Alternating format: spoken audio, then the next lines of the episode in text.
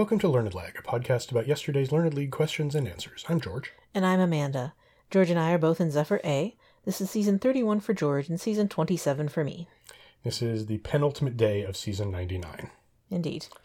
The first question asks us before Algeria became the largest country in Africa in 2011, what country was the largest country in Africa?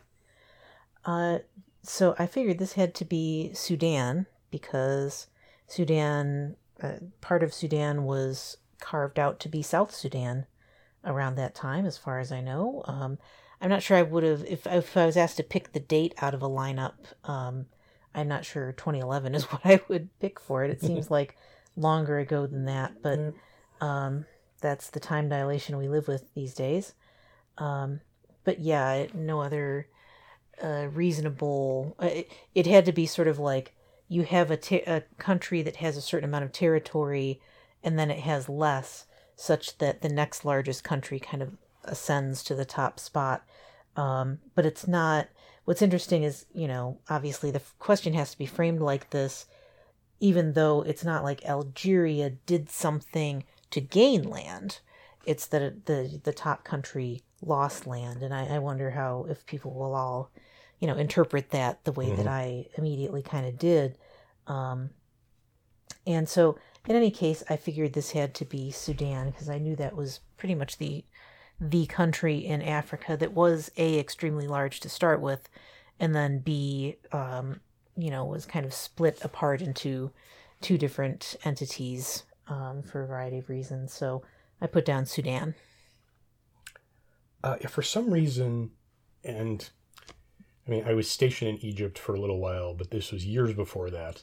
And e- Egypt is uh, the the U.S. embassy in Egypt is also the I guess essentially embassy for the Sudan, mm. or at least it was. Okay. Uh, for Sudan, rather, not the Sudan. Um, and not like I ever dealt with that, but for some reason, uh, the partition of Sudan into Sudan and South Sudan really stuck in my mind at that time. And for some reason, as soon as I saw 2011 mm-hmm. and Africa, I was like, oh, this is going to be about Sudan. And what other country had? Oh, yeah. What do you know?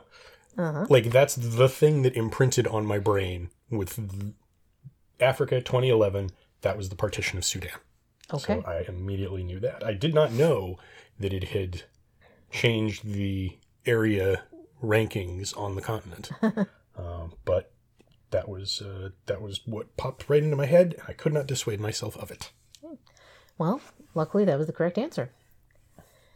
Uh, question two asks us um, uh, about uh, an experiment conducted by scientists in Peru trying to replicate uh, a a sort of uh, implementation, let's say, that was done in a 2015 film. Specifically about potatoes. Yes. And so that immediately made me think this is The Martian. This is mm-hmm. Matt Damon trying to survive on potatoes for as long as he can to until uh, Earth can send him a rescue mission. Right. Um, and I, I kind of tried to dissuade myself of this again because it was like 2015. Does that sound right? That seems kind of late. I feel like that movie's older mm. than that, but no, I guess uh, eight years, sure. Yeah, that would make sense. Um, you know, it, it, could it be anything else? Like, is there some kind of like, is there some kind of other plant related or tuber related movie that might have happened around that time? And I just couldn't think of anything. I think Annihilation had to do with like alien plants, but I never saw ah, it. Uh, so, yeah, I, I, guess I'll just say The Martian. Mm-hmm. Yeah, I didn't even try to think of any other options for this one, um, just because that's a very central part of the plot of of um, you know Matt Damon's character's survival is by um, you know using all of the resources of that um, sort of base that they had mm-hmm. set up in order to feed himself and and survive and um, just remind us all of the magnificence of the potato in providing human nutrition. Um, I also liked that uh, the experiment referred to here is euphemistically described as you know potato plants hermetically sealed container fed by nutrient rich water, mm-hmm. which is you know, not to say exactly where the nutrient richness of it comes from, especially in the film The Martian. Mm-hmm. Um, and in the book, I presume too. I, I haven't read Oh, the book, but I, I Yeah. figured it was as explicit um, Mm-hmm. as that. So, um, but yes, this sounded exactly like it had to be uh, The Martian because it's really the only movie I could think of that would have something like this as an element in it Mhm. um, so prominently. And we've seen it. You know, Yep. it was a fun one to to watch. Thought it was uh, well done and interesting. So I put The Martian as well. And that was correct. Question three asks us for a triple hyphenate who is also number three on the Instagram most followers followers list. And curiously, it compares that to Steve Martin and Martin Short's uh, social medias. Right, although it's infinitely uh, more followers than Martin Short, Yeah. as he does not have an Instagram apparently. Um, but it notes that this person has 700 times the followers of Steve Martin, which um, in a way surprises me, and um, in a way does not. Um, but this had to be, therefore, their mutual co star from Only Murders in the Building, Selena Gomez, who is uh, America's sweetheart, of course. And uh, I, I didn't quite realize she was this prominent on social media. When I first started reading the question, I thought, oh, this will be about Chrissy Teigen. But she is not a singer per se. She's been a model, uh, maybe an actress, I'm not sure. Um, definitely a businesswoman, uh, but also like a cookbook author. So you'd think some different credits would have been listed if that was her as well. Um, and so I thought, yeah, this this must be, you know. Then I got down to the the Steve Martin Martin Short references, then knew that this had to be Selena Gomez. So I just put down her last name of Gomez. Uh, ditto. Uh, I didn't even try thinking of others. As soon as I saw the comparison to Steve Martin and then Martin Short, I said, "This has got to be Selena Gomez." Yeah, co-star on Only Murders in the Building, and like not just that, but like the the weirdly thruple bond that they have formed since then. Just like really, really, just bizarrely, both in the show and in real life, uh, just out of nowhere, you know, this uh, former, I believe, Disney Channel actress and teen idol singer, and has just kind of settled in as the third person in the Martin Martin re- uh, romance. yeah. It's like they're suddenly her co-adoptive uncles, Yeah. and um, and part of course part of her charm is her, you know, sort of appropriately Addams family like deadpan delivery of you know her uh, comedic, you know, uh, acting, and um, it it somehow works extremely well. Yep. Um, we we've enjoyed all three seasons of Yes, I believe so. uh, Omit B, as we like to call it. And um, yeah, so kind of fun to see a question about uh, someone whose work we've enjoyed Yep. quite a bit. yeah, I also just said Gomez Oh, to be safe. right. And Selena Gomez was the correct answer. So that should work. Uh, question four asks us uh, what invention revolutionized candle making in 1830? Some kind of hydrocarbon mixture. So the the three words that went through my head was tallow. No, tallow is like fat. Right. Wax. No, all candles are wax. What's the other? Paraffin. Paraffin? Yeah. Okay. Yeah. Okay. Yeah. I'm pretty sure that paraffin is uh, petroleum based, uh, if not like maybe not necessarily oil directly, but it's something like like you know it's a it's a hydrocarbon rather than a fat, Okay. um, which I guess is probably also a hydrocarbon, but True. uh, more of an artificial one, uh, as far as I know. And so, yeah, I kind of thought about is paraffin almost 200 years old? Seems like it's been around for a long time. Yeah. Mm-hmm. Was it you know is it used in candles? Absolutely. Uh, would it have? Is, is it colorless and odorless? Maybe. Uh, I feel like it is because it's also used for like waterproofing things. And Sure, you know, if it had a color, then everything that it's used on that would just become that. So probably it's you know roughly colorless, clearish, that kind of thing. Mm-hmm. Uh, odorless, yeah. As far as I can, re- as far as I can recall, any paraffin candles that I've had were not uh, particularly stinky in and of themselves. So yeah, I'll go with paraffin. How the hell do I spell it? Is it one R two Fs? I think it's one R two. Yeah, two R's would be paraffin. so yeah, we'll go with P A R A F F I N. Paraffin. This one, you know, my brain just kind of stopped thinking once I got to wax because I figured, you know, if we're talking about other things are made of animal fat and that being tallow or or even lard or something like that, I just thought, well, is this when someone just kind of figured out what wax is specifically and just made something that was purely uh that, I guess, I don't know, versus the animal product version of it. I, you know, I kind of knew that the, I, I guess I, I wasn't sure that the term wax had been coined for that. Mhm. I don't know. I, you know, I, we discussed how as of today I'm sel- safe from relegation, so I guess senioritis gave up. I, I don't know. Um, but I kind of stopped short from getting more technical than wax. That's what I put down. Reasonable. Mm. But it was paraffin, or paraffin wax specifically. So in retrospect, I realized that part of the problem uh, is I don't think of paraffin as being used in this application. What I know it from is its use in food, where you can put it in things like chocolate to keep it smoothly melted um, as you're making candy and that kind of thing. I've seen it used in crafts for, um, like, you can wax your thread for beading, and I think some of that is paraffin wax. People use different preparations, um, as as far as I know. Sometimes uh, beeswax, you know, sometimes other things, um, like proprietary kinds of things. But I just don't even think of its use in candles. Like it, I don't associate that closely with candles, as opposed to other, you know, um, functions of it. I guess I don't know. Fair. Question five asks us what game, commonly referred to as R6S, is predominantly played by Jinx uh, by a high value Scrabble name. Jynxzi. I'm I'm assuming it's uh, uh, pronounced that way, um, but I don't know because I don't watch any live streaming gamers on YouTube or wherever. So uh, I was left with the shorthand R6S and just had to think of like, do I know any video games that have lots of R's or lots of S's in them?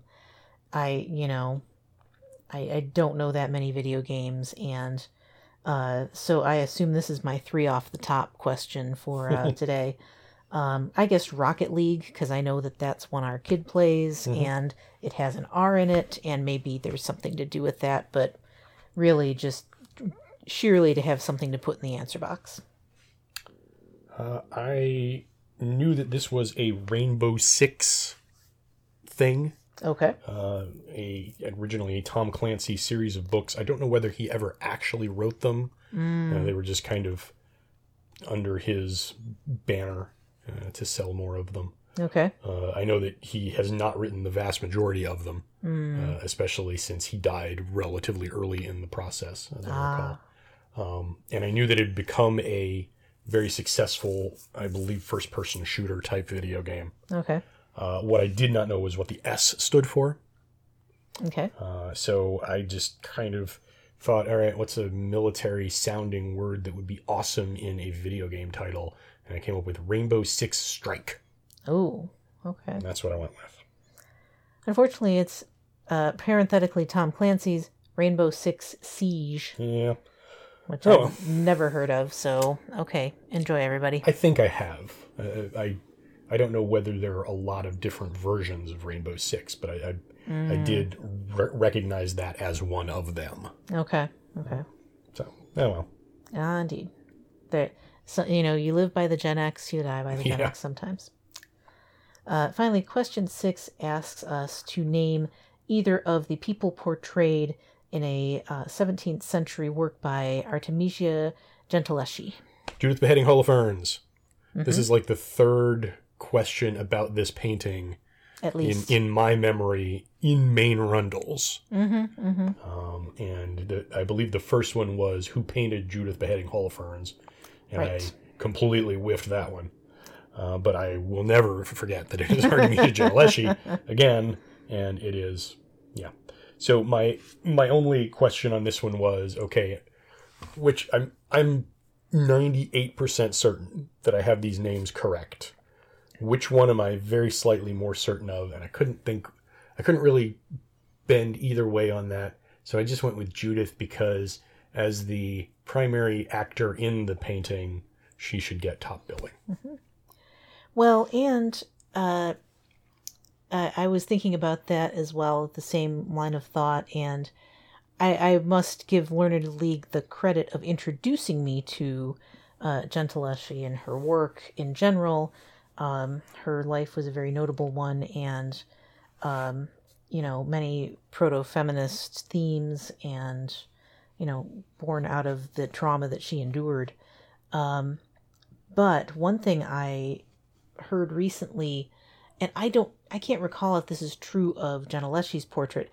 This scene has been portrayed by many artists, um, and you know, being sort of a, a biblical or um, you know ancient times kind of uh, topic to portray. So, uh, in many of them, there is also like a handmaiden who is helping her and assisting her, and I think that's the case in this iteration too. But she is not named. She's just kind of a person who is uh, assisting, you know, holding the bowl or whatever under under Holofernes' head or something.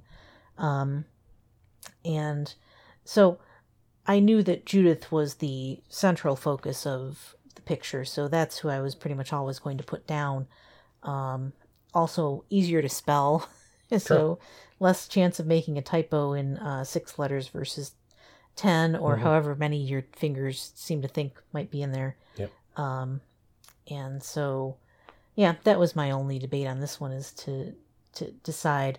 Okay, I'm going to put down Judith because I definitely know how to spell that and how to proofread it. Even The other woman is named Abra. Abra. Okay. Yeah. But yes, the, the, the answers we were getting, we are allowed is either Holofernes or Judith. And I have no idea whether that's supposed to be like Holofernes or something like that either. Yeah, I don't know the exact pronunciation, but who cares? Screw that guy. he deserved getting his head cut off. So. Um, It, it he, he can he can endure uh, in being dead these thousands of years Yep. being mispronounced as well. it, it, it is not. Uh, I, I briefly skimmed the Wikipedia article. Um, it is from the Bible, and it is not a matter of settled uh, debate whether he was an actual person, whether he was the actual historical person known as Holofernes, uh, or whether it was all a an allegory or a roman à clef or something like that. So, Okay, yeah. So Well- I had five, nice. five and two thirds. I had a solidly four, and definitely not more. I don't think. I, I will be. I, I I don't think I will get credit for wax, even though paraffin wax is an alternate correct answer. I don't think that's specific enough to Yeah. this invention. Um, but who knows? Maybe someone will make the case for me. Uh, I'm not holding out much hope though, so I think I'm at four out of six, and definitely three off the top for the video game one. I'm guessing so. Maybe the paraffin one won't, uh, you know, being more of a science one won't uh, take more than one or two Right. off there, or more than one, I should say. So, uh, here's hoping, but also, uh, luckily, I don't have to care overly much. um, since I am, I am locked in for non-relegation, and for pretty much staying in the middle of the pack. I'm pretty sure it's it's not like a climb into the green zone either. So, um, I guess we'll see how tomorrow plays out. But I'm I'm expecting to stay about the same. Oh wow. Game sport is the only category you are below the league average in. I know. I did not realize that. always been i think um yeah it's it's definitely the one to bet on for me uh it's you know that's one of my weakest points and i don't know how to build it up because it's too It's very broad. broad of a category Very, very and broad. too deep as well Yeah. there's too much to know even just about like baseball let's say Yeah. to really shore up my score or any of the major pro sports in North America or you know, soccer or, you know, you could go on and on. Yeah. Um, Well, judging it from the last couple of seasons, it wouldn't be a bad idea to just kind of study like the top, just get a list of like the top hundred Twitch streamers and read Yeah. a quick sentence about each one, just so you have a little bit of knowledge. There's, I'd swear, Yeah. there's been a a couple of questions all over the place oh, yeah. the last few seasons, like almost kind of uh, Thorsten trying to catch up in an area that uh, he hasn't historically touched that much. Yeah. And that's understandable. You do Yeah, want sure. to keep current with those things. And Yep. um, You know, so it's- just a question of how much time do I care to devote to Right.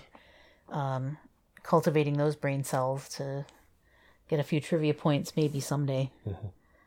So, you know, I might, I might too. It's one of those things where, like, for the traditional sports, at least I can put, you know, Deadspin or whatever on my RSS reader Mm-hmm. and get a sense of some names and some trending stories and, and stuff like that.